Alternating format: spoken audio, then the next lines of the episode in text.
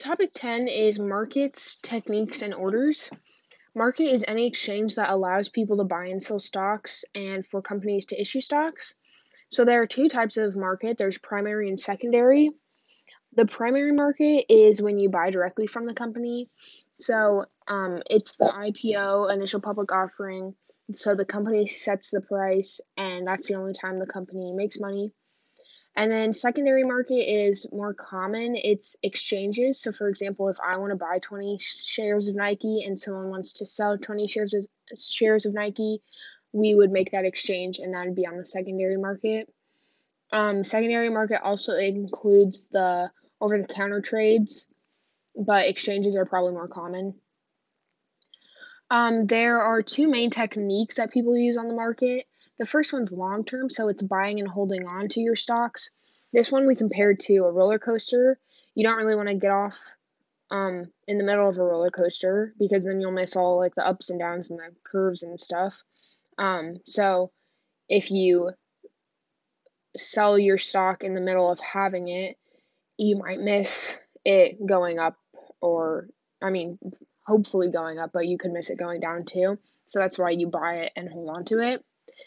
Um, short term is the other one, and that is more of the day trading. So, um, preferably buying low and selling high, but it's just buying and selling like pretty frequently.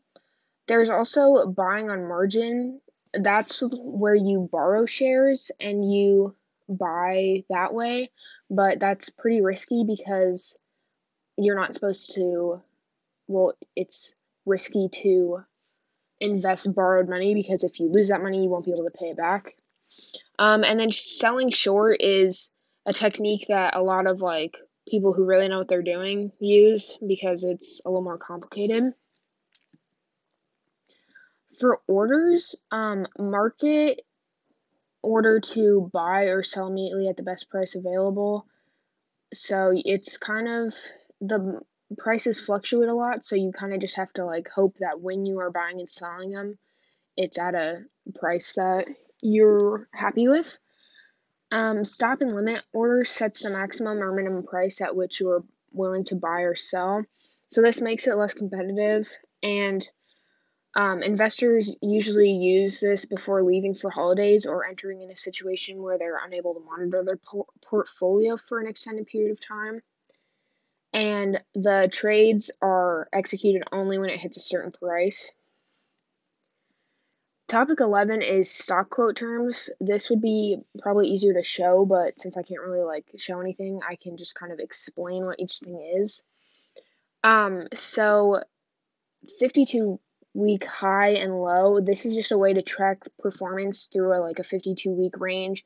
It shows the high, it shows the low, and then it shows um, everything in between. Name and symbol. This is the um, it's like that Apple is APPL, so it's the name is just the name of the company, and the symbol is the how it's abbreviated on the stock stock market.